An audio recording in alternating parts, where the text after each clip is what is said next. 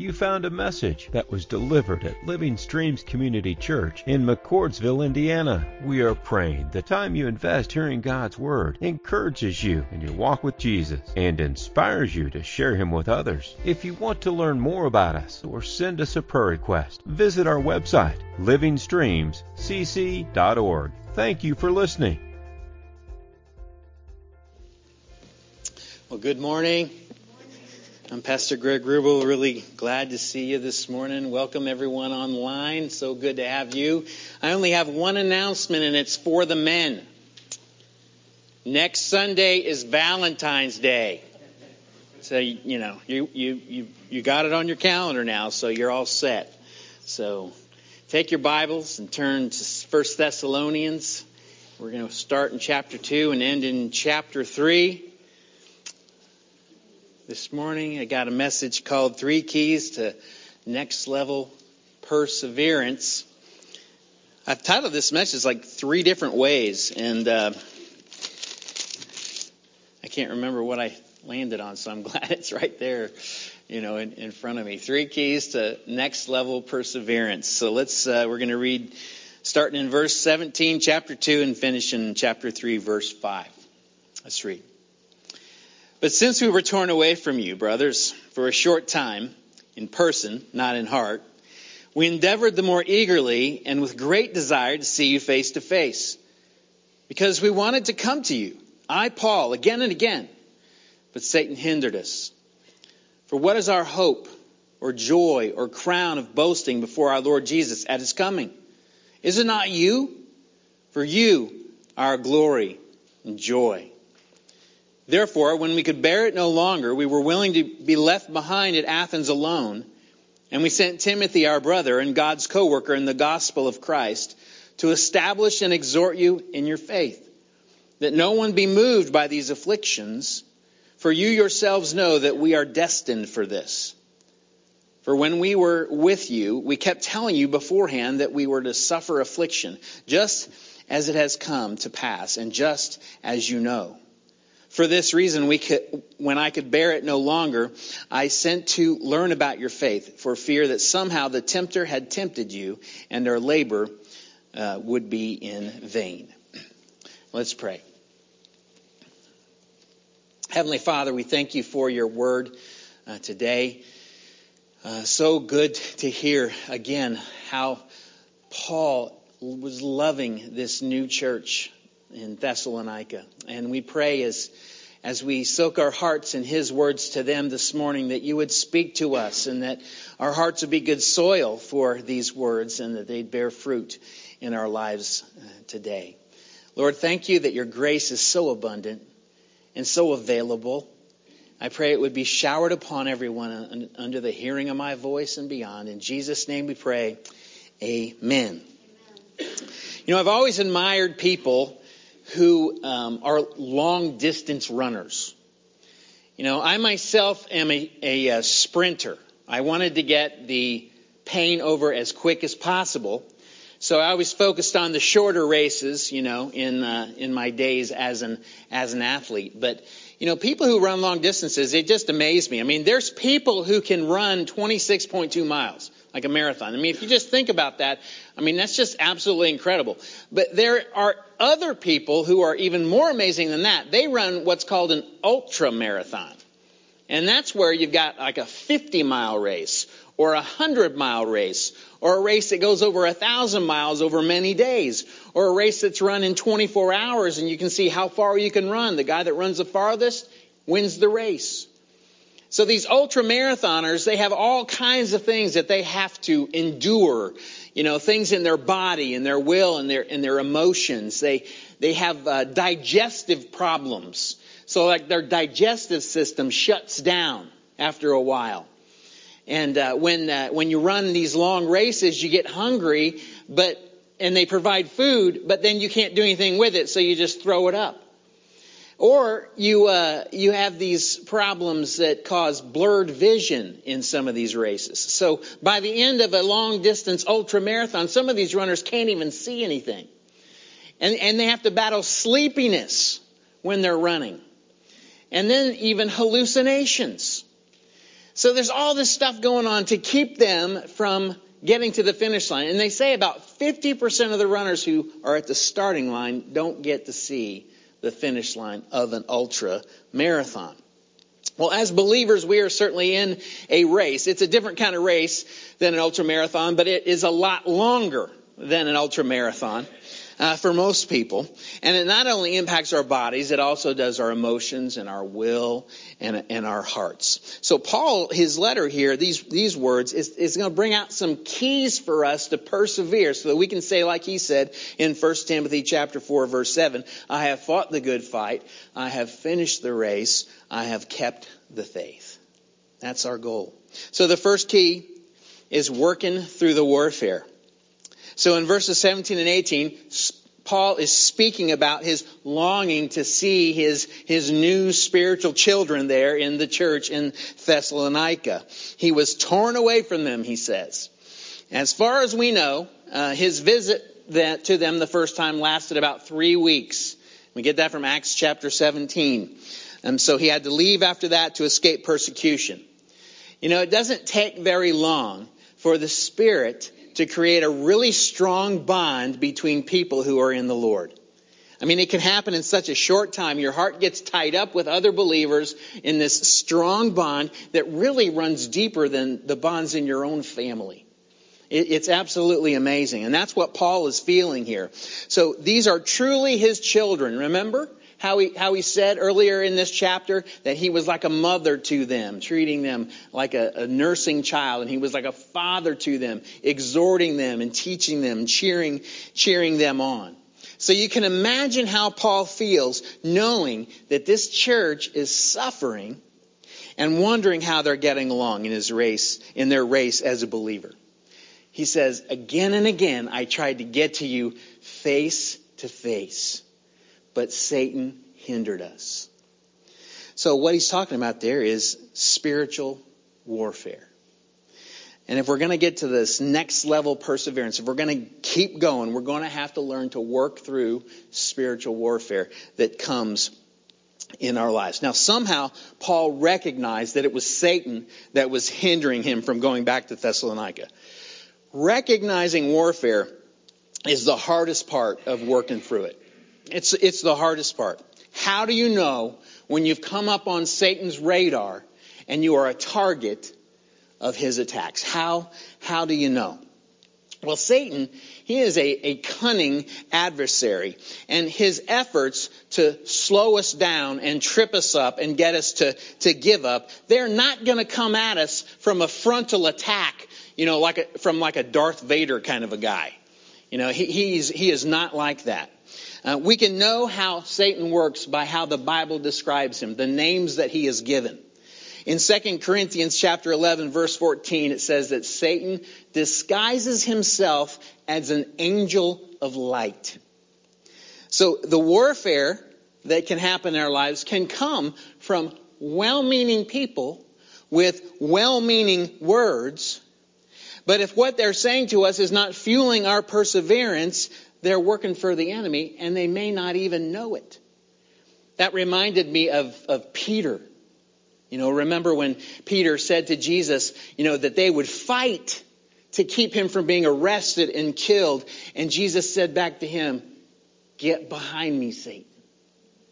Now, I'm sure Peter was just being a well meaning friend, you know, showing love to Jesus, but he didn't know he was working for the enemy. So when you know what God wants you to do in your life, when you've got that down, and people come, uh, come along who don't have the faith that you have about that, they'll try to talk you out of doing it from a sense of reason and, and from a sense of caring. They will bring up the what ifs. What if this happens if you do this? Instead of joining you in the even ifs, this happens, I'm going to do it. So Satan will try to use that to try to stop you. Fear is a huge motivator for him to keep us from persevering. It, it, really is a tricky business when it comes to that. Satan is also known as the father of lies.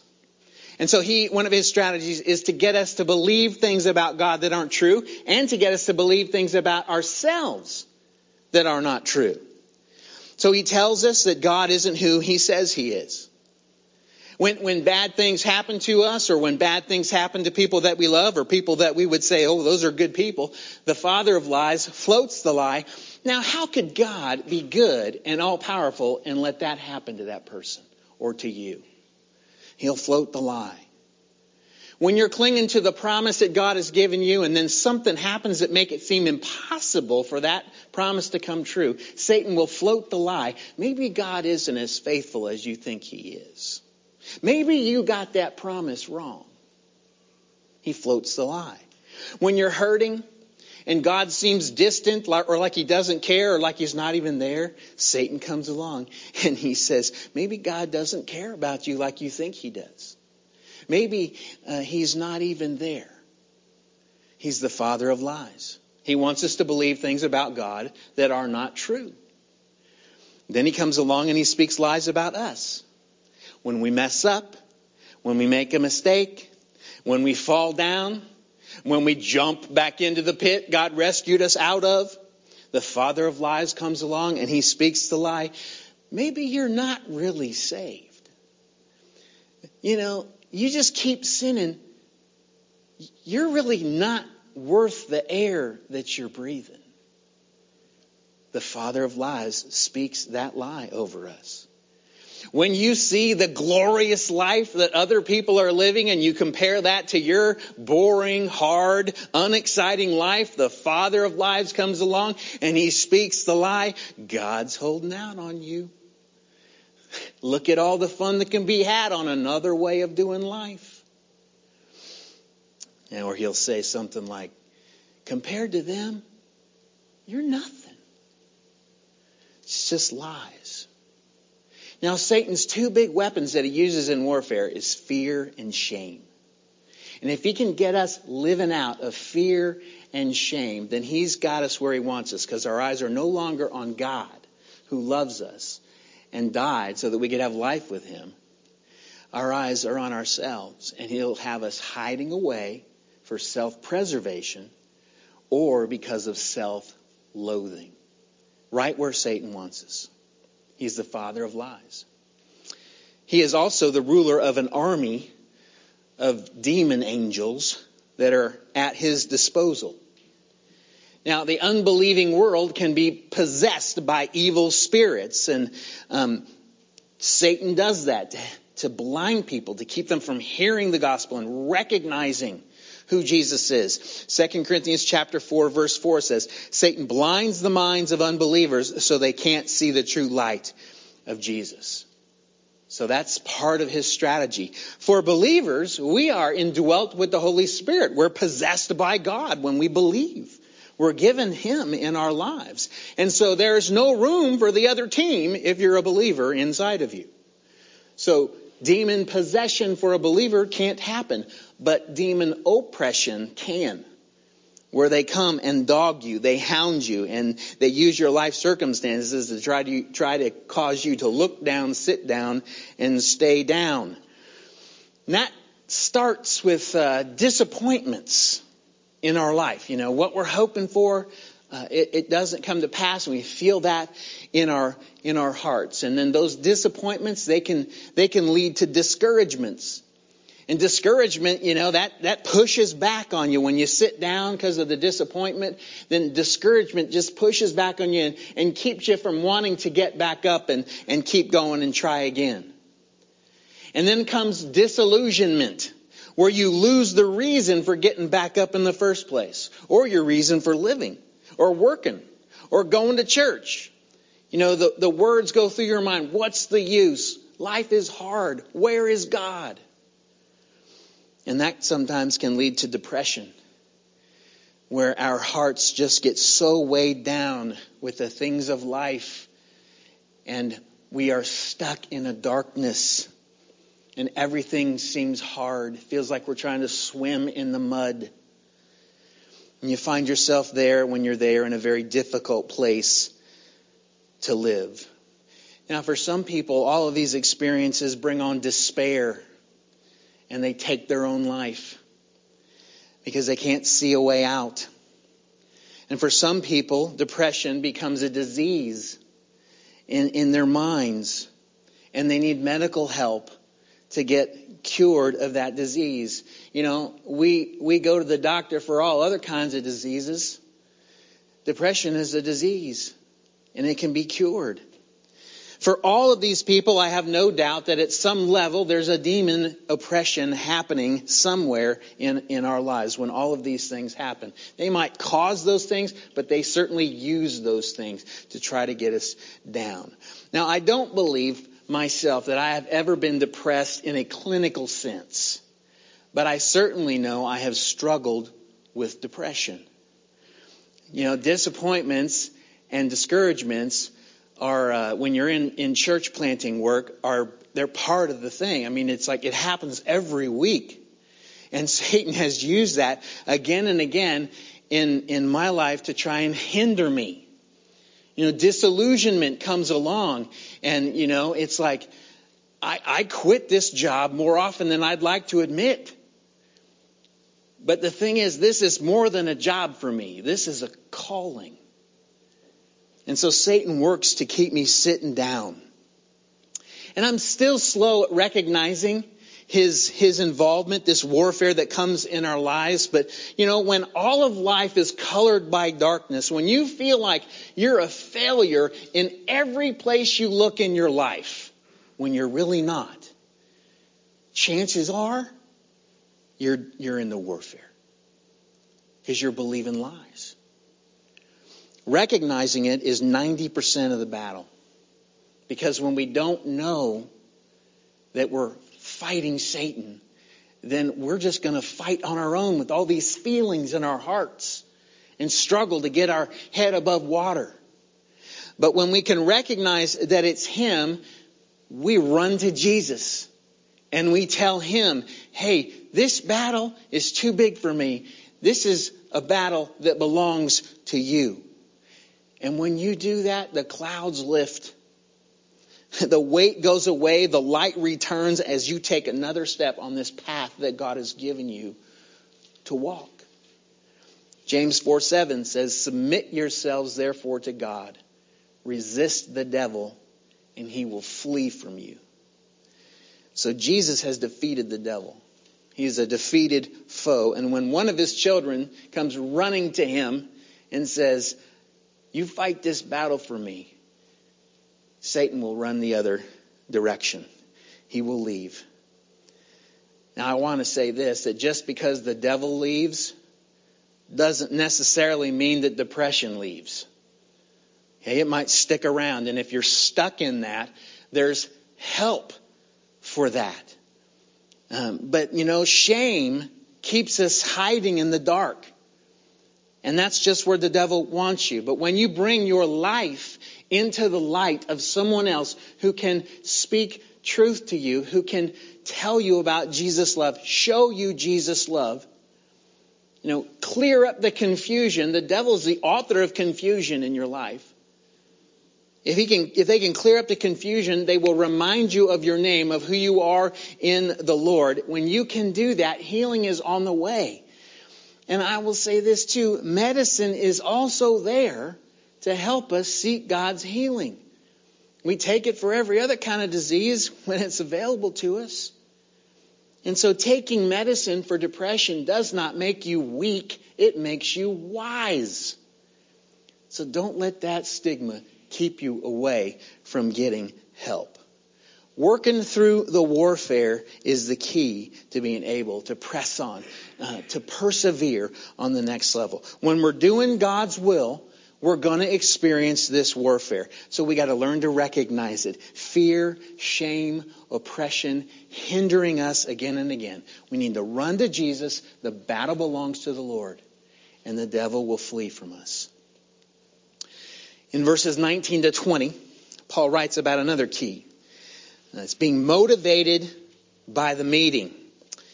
So he goes into assurances mode here with the Thessalonians. He wants to assure them of how special they are to him um, because he had to leave so quickly and he didn't want them to feel like he didn't care about them. And so he brings up the day of Jesus' return. and how in that moment, when he sees Jesus face to face, the only thing he's going to have to, to point to for his life is his spiritual children. That's how important the Thessalonians are to him. Now, Paul uses a word there at the end of 19. It's a Greek word, parousia. And that word means coming. Jesus coming. Now, they use that word in other other parts of the New Testament, um, but it's a word that, that talks that would be used to describe the coming of a king to a city. And so it would have been a, an event, you know, something where, you know, they're doing parades in the streets and they're having receptions to welcome the king. And um, it's the kind of kind of event that they make commemorative coins out of, which they did for Nero when he came to a city. And so that's the kind of thing per- parousia describes. It's an event. Well, Jesus coming to the world is a world changing event. But instead of us giving him awards, he is going to be having meetings with every single person that ever lived. They will stand before him and they will receive from him what they deserve from how they lived their life. 2 Corinthians 5 verse 10 says, For we, we must all appear before the judgment seat of Christ so that each of us may receive what is due us for the things done while in the body, whether good or bad. So Paul, he's saying here, Uh, guys, you are all I've got. You know, when I'm standing there in the presence of Jesus, when he comes and I see him face to face, you are what I'll boast in. Uh, you are the reason I will have joy before Jesus. You, your success as a church. That's where my hope is. Now I think, think of that.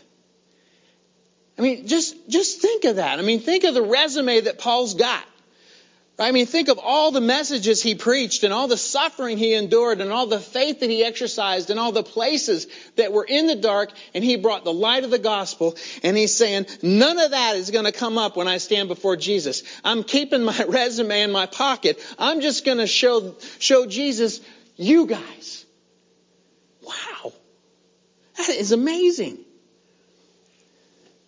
You know, when it comes to these events, at the end, the end time events. There's differing opinions about when things are going to go down and about how they're going to go down. But one thing that everyone agrees on is the parousia of Jesus. Jesus is coming back. Everybody agrees on that. They just don't know when, and they just don't know exactly how. So he's coming back in bodily form. And when he does, there's going to be a time for each one of us to stand before him and present to Him our life and what we did with the life that He gave us. Everyone who ever lives is going to have this meeting. Everyone. Now, he describes, Jesus describes the day in Matthew 25, 31 to 33.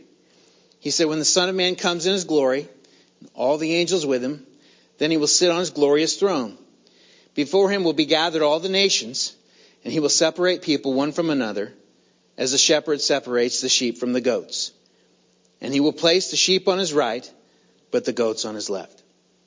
And so then he goes on and he tells the sheep, you get to go to heaven because you served me while you were here on earth during your lifetime by loving people that most people ignore, that people stay away from.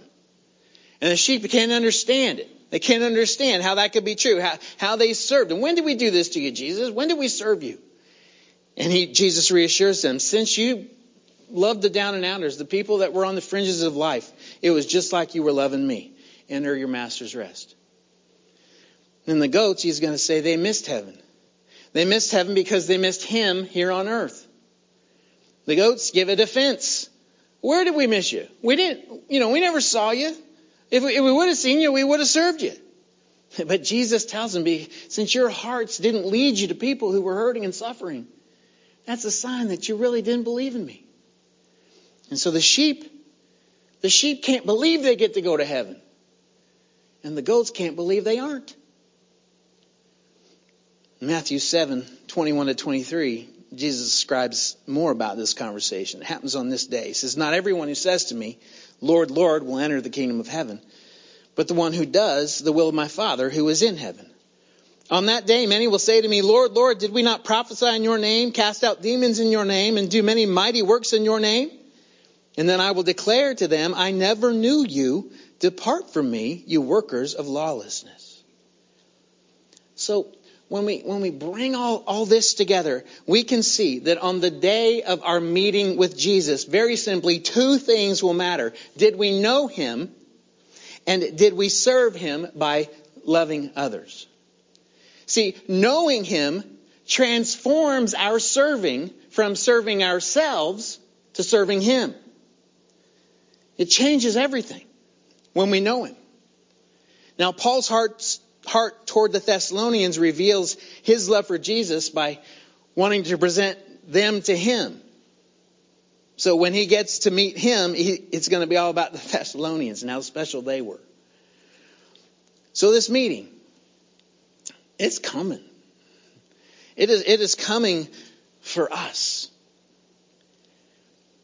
Remember how you're waiting for Jesus tells you about your worship of Jesus? You know, so if you just can't wait to see him, if you can't wait to hear his voice and, and feel his embrace, then that's a really good sign that you are serving him every day, that you're following him every day. If you can't wait to see him. I mean, and that's what makes this meeting so motivating to keep going in, in, in this race that we're in, to reach one more for him. To, to, to, teach one more about how Jesus saves and sanctifies. You know, dressing your spiritual children in holiness and righteousness. People called the church. So keeping that meeting in front of you, out in that future meeting, keeping the future meeting in your mind helps you in the, in the present meetings to keep going with others.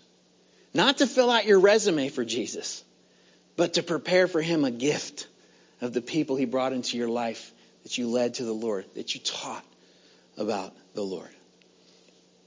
So, chapter 3. It begins with five verses that describe some threats to our perseverance. Another key to this persevering on the next level is being to deal with the dangers that we will, that we will run into. So Paul's longing is to know how this new church is doing. And it led him, he couldn't stand it any longer, so he sent Timothy to go find out. He says, I sent Timothy to find out how, how you were doing. He says, I was, I was willing to be left alone in Athens. And so that's the first danger. Isolation. Being by yourself. You know, God said in the garden, when everything was perfect, that it was not good for man to be alone. It's not good for man to be alone. So he created, um, he, he, invented the the uh, the marriage relationship, you know, which is is is the is the best place or one of the best places to be known, to be connected on an on an intimate level. He also thought of the church, where believers can believe together. Alone, we are vulnerable to the enemy's attack. Alone, we are captive to our own thoughts and our own feelings. Alone, we can be overwhelmed by our fears and our failures. God knows that it's not good for us to be alone. And the church is how we deal with this danger. The church is to be connected to other people. You know, so, so you're in a place where you are you are known by others and you know them. You're, you're in a place where you're able to love other people and receive love from them, to serve them and be served, to give and receive truth, to celebrate and be celebrated. It's a community of believers called the church. And, and, you know, we're in a pandemic and our lives for a, a, coming up on a year now has been staying away from each other. So ask yourself this question on a scale of 1 to 10, a connectedness scale. 1 being I'm isolated, 10 being I'm fully connected. Where are you on that scale?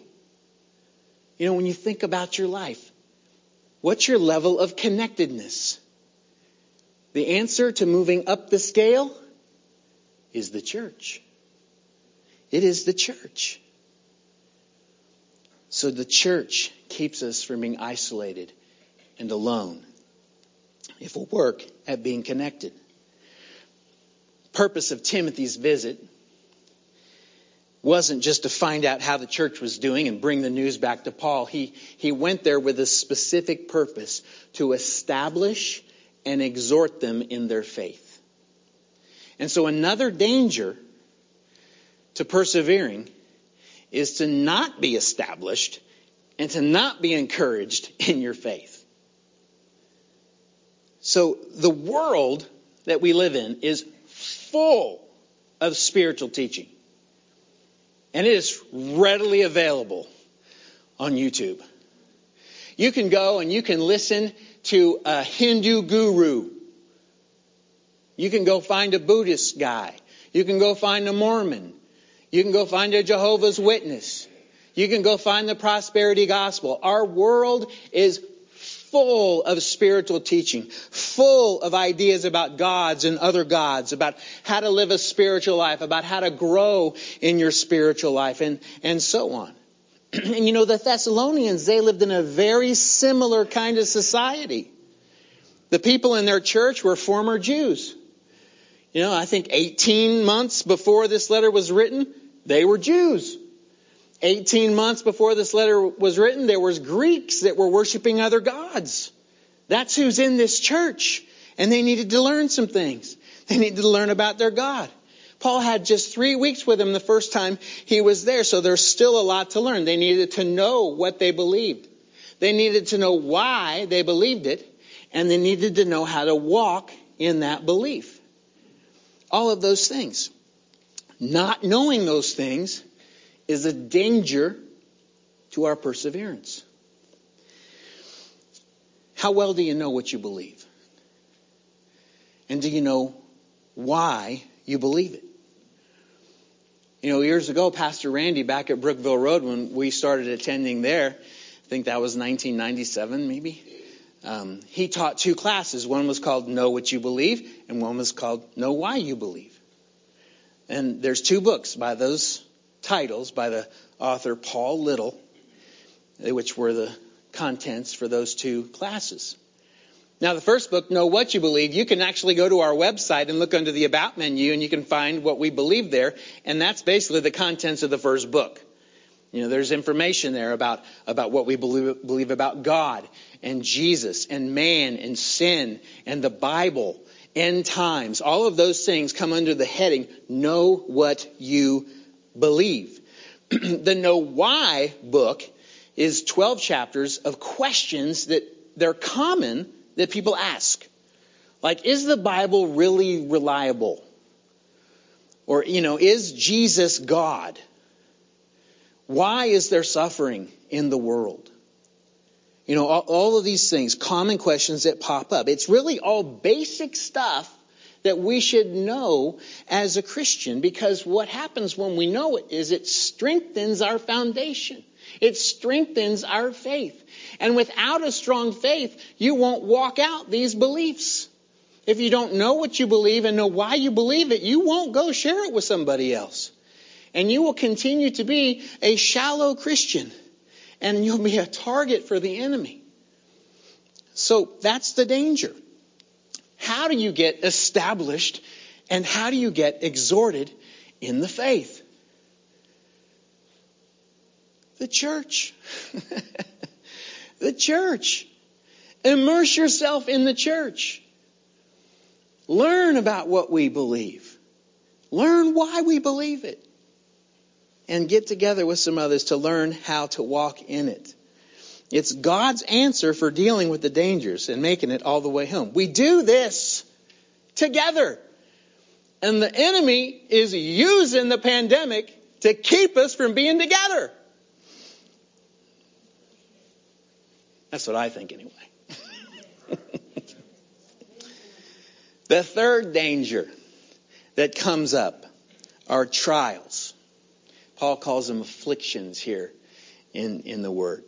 Uh, Timothy was to establish and encourage them so none of them would move away because of the suffering that they were enduring. And Paul told him it was coming. When he went there, there wasn't suffering. He went and he told them, hey, because you believed in Jesus, suffering's coming. Then it came to pass, and he says, as you well know. So they are suffering. Trials is a way, is, is, is what makes life, life hard. You know, and, and, uh, none of us is exempt. You know, I don't care how good your social media life works. People usually don't put their trials on social media. You know, it, it's just a lie. Nobody is exempt from suffering, from afflictions. Nobody. Jesus said, In this world you will have trouble, but take heart, I have overcome the world. You know, we are, we are going home. We're going home, but we're going the long way home, right? we're in this marathon. And some, for some of us, it's an ultra marathon. And our bodies and our hearts will suffer from walking by faith and from living living for Jesus. Enemy will attack us. The fallenness of the world, it, it doesn't know favorites. You know, it'll, it'll come to our doorstep. It'll bring pain and heartache. you know, our sins, they are forgiven, but there's consequences sometimes to our sins that stick around, and we feel those in our relationships and in our circumstances um, because of our sins. The gospel will bring suffering uh, to our lives. All of this is trials.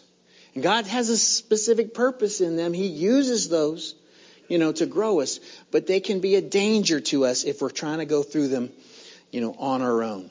Hebrews 4 15 says this This high priest of ours understands our weaknesses, for he faced all of the same testings that we do, yet he did not sin. So Jesus, you know, the one, the one we're following, he walked our path. He, he lived our life. He suffered our sufferings. He knew pain in his body. He knew pain in his emotions and in his heart. He knew that. He cried. He hungered. He got tired. He lived a homeless life without a suitcase for his clothes and no food for his next meal. He knows what that's like. He battled Satan. He was tempted. He died the most brutal death that you could die after being rejected by his own people. That's who we follow. Somebody that has, has gone through this life. did it perfectly. He knows us. He knows what we're going through. And He will help keep us going in this long journey home. And when we keep together, that's how we get through these trials, and that's what makes them less dangerous to our faithfulness. And then finally, Paul, he mentions there the tempter coming to tempt. He was afraid that the devil was going to come and tempt the Thessalonians, that under that under that suffering that they were enduring, that, that he might show them something of a way out of that, a, an easier road to take, which would have led them astray. So it's a real danger for, for our perseverance. You know, each year, uh, about four dozen athletes gather in Minnesota for a race called the St. Croix 40 Winter Ultra. And so runners spend good money to embark on a 40 mile ultra marathon at night in January in Minnesota pulling a 30 pound sled full of supplies behind them. So in this environment, they can literally die if they stand still for too long. And they say over 25% of the runners never see the finish line. And he said most of them drop out at mile marker 24. It's called checkpoint 24, where they get to about 10, between 10 and midnight when they show up there. And so when a runner gets to the checkpoint 24. They have a, a, decision to make if they're going to go on to the last 16 miles. And if they are, then they need to prove that they still have the, the presence of mind and the skills to be able to survive if, in case of emergency. And so what they have to do at checkpoint 24 is they set up their bivy sack, this body-shaped tent that envelops a sleeping bag. They get in their sleeping bag for 30 seconds and then they have to get back out, pack it all up before they go the last 16 miles. Well, that sounds like the easiest part of the race, doesn't it? But it's actually the thing that causes most of them to bail. Because when you are running in sub-zero weather, and your body is full of sweat. You're hungry, you're tired, and you get into that comfy, cozy sleeping bag. It takes a lot to get back out of that and keep on running. The worst thing you can do in the 40 ultra marathon in St. Croix is stop. And it's not too different for us. Stopping for us in our faith is a dangerous thing to do. If we are not exercising it, it is not growing. It is not staying strong. And then the tempter comes along with things that appeal to an easier road. You know, a relief from the race. Temporary pleasure that has long-term consequences. Something that's easier than believing to get through this life. Trusting in man's solutions, man's wisdom, man's abilities. Now, the first time, you know, we would say it's, it's a fall.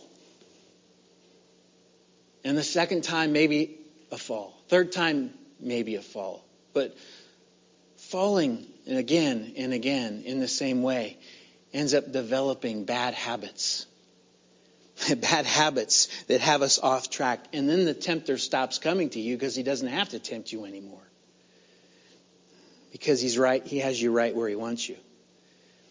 Isolated when no one knows that you've got these bad habits and you sat down in your walk and you're afraid to share because of the shame that you feel. And there it is. Fear and shame. That's how the enemy gets what he wants in our life. Isn't it amazing how God created us and how he made us for community? How the church is so key in us persevering in our life with God. It is the answer to dealing with all of these dangers, to keep going, doing it together. And there's this face to face meeting with Jesus that's coming. You know, for, for all of us, it's going to be a great day and it's going to be a terrible day. We want to let it motivate us to keep going in the present. Keep going because we're going to see him. Offer as many people as we can as a worship offering to him. And we don't want to forget about the warfare, this reality for us who are trying to walk by faith if it's all bad everywhere, if you're failing in every area of life, run to Jesus. Resist the devil and he will flee from you.